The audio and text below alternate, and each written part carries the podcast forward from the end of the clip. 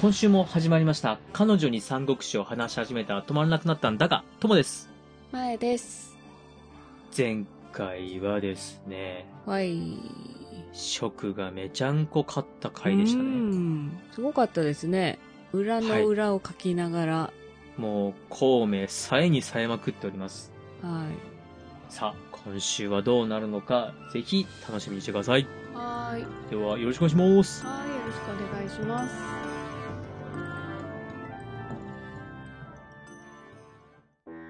うん。彼女に三者発し始めたら、うんうん。バークだったんだ。あうわでは、早速、あらすじに入っていきます。今回は、落葉に生殖カエルと、功労断菌に触れていきます。はい。えーまず、落葉に生殖カエルなんですけども、うん。めちゃんこ負けまくった義軍なんですけども、うん。前回裏切り者をやっつけるぞーっていう話を芝居がしたじゃないですか。うん。で、芝居が直で向かってるよって話だったんですけども、この芝居の軍がですね、早くて、うんさらに、向かいながら、いやー、芝居は落葉で天使様の直を受けた後、孔明を破りに行くよーって。だからみんな芝居の軍に参加してよーっていう風に、いろんなとこで言いふらすんですよ。はそうしますと、裏切り者。もうね、今まで名前出すの嫌だったんですけども、もう仕方がない名前出し ます。えー、はい毛達って言うんですけども、このい。毛達さんですね、はい。油断します。あ途中、芝居軍に女皇が合流しまして、あ。うん。毛達はですね、あ、女皇が合流したんで、そのまま帝が今いる長安に向かうんだろうなぁと思い込みまして、はい。そうすると、あ、落葉留守になるなと。これは攻め込むチャンスだってことで準備を進めていると、その日の夜中、いきなり女皇軍が襲いかかってくるんですよ。おーで、慌てるんですが、えー、女皇ですね、まさかここで、毛達が撃った矢に当たって死んでしまいます。え、あらら。英雄、核も、虚しきう。ん。で、勢いを取り返す毛達軍なんですけども、敵を追撃していきますと、そこには、いるはずのない芝居の軍がいまして、うん。あ、いかん、芝居の軍がなぜここにいるんだってことで、慌てて引き返しますけども、城は義軍に奪われておりまして、毛た達は逃げ出す最中に武人として最も恥ずかしい背中を切られて死ぬという最後を遂げます。ああ、やっぱり逃げていくとこを切られるのが一番恥ずかしいのね。恥ずかしいですあね。ーで、芝居の子の活躍はですね、落葉の都を元気づかせます。うんで、その後、長安で帝と合流した芝居はですね、これから、もう、帝に何にも告げず、勝手に軍を動かしていいからね、と、破格の特権を与えられ、とても褒められます。まあ、帝に挨拶もせず行くってすごい失礼ですもんね。はい。もう何もかもなんだけど、いいよ、いいよ、芝居ちゃんだったらっていう風に褒められるわけです。次が、功労断金なんですけども、義軍はですね、長安の席の外側に陣を展開します。うん、この長安を攻められて落とされたら、もう次は落葉ですから大変だってことで、長安を絶対守るぞっていう姿勢なんですよ。で、芝居はですね、先方に長江を指名します。この長江はうん、名称なんですけども、元は炎将軍にいた人なんですよね。まあ、え将軍って結構前じゃないはい、結構前なんですけど、うんそこからこう、曹操軍に入った、まあ、名称なんですが、へで、ここでですね、芝居ですね、孔明の考えを見ます。ーうんうーん、と。これはあれだねって、孔明の考えを読んで、あ、漢中のすぐそばに外帝っていう町があるねと。はあここを攻めて抑えちゃったら、食軍困って撤退するねとなるんですよ。うんまさにこの外帝は漢中の急所のようなところでして、抑えると孔明は補給路を断たれて引き上げるしかないだろうとなるんですよね。うんで、その頃、毛達が負けたっていう報告が孔明に入りまして、うん孔明はですね、ああ、毛達はどうでもいいよ、と。ううんん、うん。あ、けど、芝居が出てきただって、と。ううんん、きっと芝居が出てきたら外帝が心配だ、となりまして、うんで、誰かを向かわせて外帝を守ろうとするんですが、誰がいいかなと思ったら馬謖がですね、うん行かせてくれと。自分が行きたいと懇願します。うん常日頃可愛がっている馬謖。劉備がですね、亡くなるちょっと前に、うん。馬食は、うんあい言ってつた頭でっかちで、言ってたうん、ダメだダメだって、あいつでっかいことやらしちゃダメだって言ってた言葉を忘れまして、うん。孔明ですね、馬食を向かわせることとします。はい。馬食は、もし私が過ちを起こしたなら、私だけではなくもう一族老とみんな軍閥に処して処刑してくれっていうくらいまで言いまして、うん。自信たっぷりなんですよ。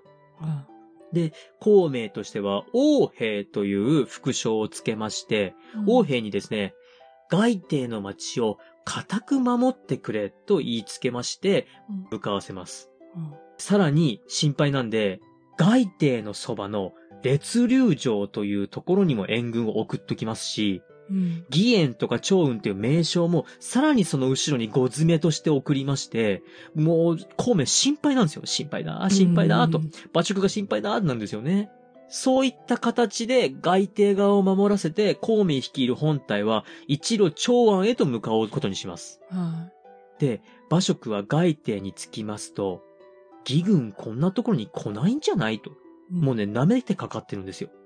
町があって、町のすぐそばに山がありまして、うんあ、高みから攻めれるから、よっしゃ、山の上に陣を築こうと、馬謖は言うんですけども、うん。王兵は、いや、孔明さんは山道を固く守れっていうことで言ってましたよと。うん。山の上にいたら、麓を義軍に囲まれちゃいますよと反対するんですけども、馬謖は、いやいやこの山に引き寄せて、義軍を一斉に破ってみせると言います。は王兵はですね、いやいやいや、孔明さんから、あの、そんなね、大いに勝てとか言われてなくて、い。うん。あ、の、めちゃめちゃ固く守れって言われてますよ、と。でも馬謖さんはですね、一応王兵さん副将で、馬謖があの、大将なん最で、初からねもう黙って従いこの野郎と。。王兵は王兵で、お勝手にしろと、お前山の上行け、俺勝手にそこら辺に、麓に陣引くから、っていうことで、喧嘩別れするんですよ、この二人。人まあ、馬が合いません。うん。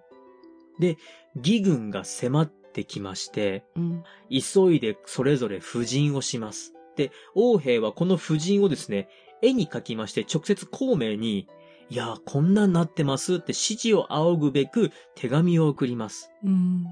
その頃、芝居はですね、こっそりこの職軍の布陣を見まして、ああ、職軍はアホやーと。自ら負けとるわと。え、敵の大将誰馬謖もうアホの子やんと。うん、もうね、勝ちを確信するんですよ。うん、で早速、先ほどお話に出てきました、名称長江。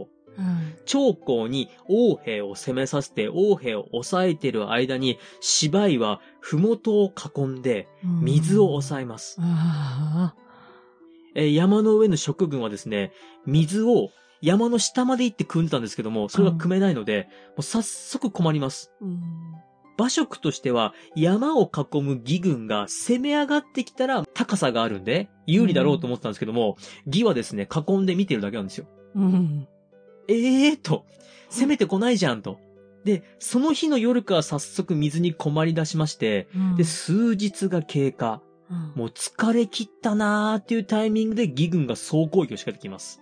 あ蜀の援軍も来まして、あ、うん、大混戦にはなるんですけども、えーし蜀は大敗北を喫しまして、そのまますぐそばにあった列流城という城も奪われてしまいます。うん、で、その頃、孔明のもとに王兵の手紙が届きまして、孔明その手紙を見まして、もうめちゃめちゃ怒るわけです。うん、なんでこんなバカなことをしてるんだ、馬謖と。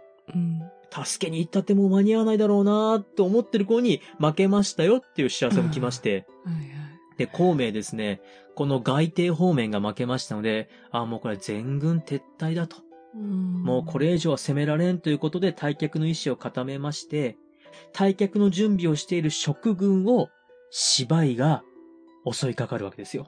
ああ、強いね、芝居も。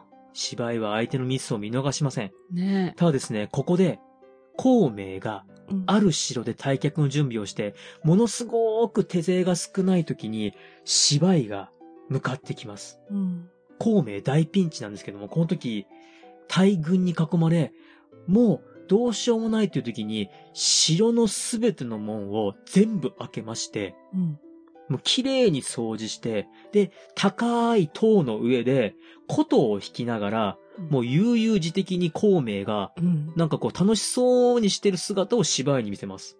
うん。それを見た芝居はですね、これは何か策があるということでうん、全軍を引き上げます。わあ、すごいな後でその孔明の策を知った芝居はですね、うん。私は勝ったと。しかし、孔明には及ばなかったと、嘆くところでこの章が終わります。あでもね、このあたり、あの、多分、三国志ファンの方は皆さん大好きだと思います。この、騙し合い、うん馬鹿し合い。あ。しかも名称同士のちょっとこの余裕を見せ合う感じとかね。互いに自分の持ち味を出してる感じ。ねえあのこのあたり大好きだと思いますの で。えー、今回は以上です。はい。読んでおきます。はい。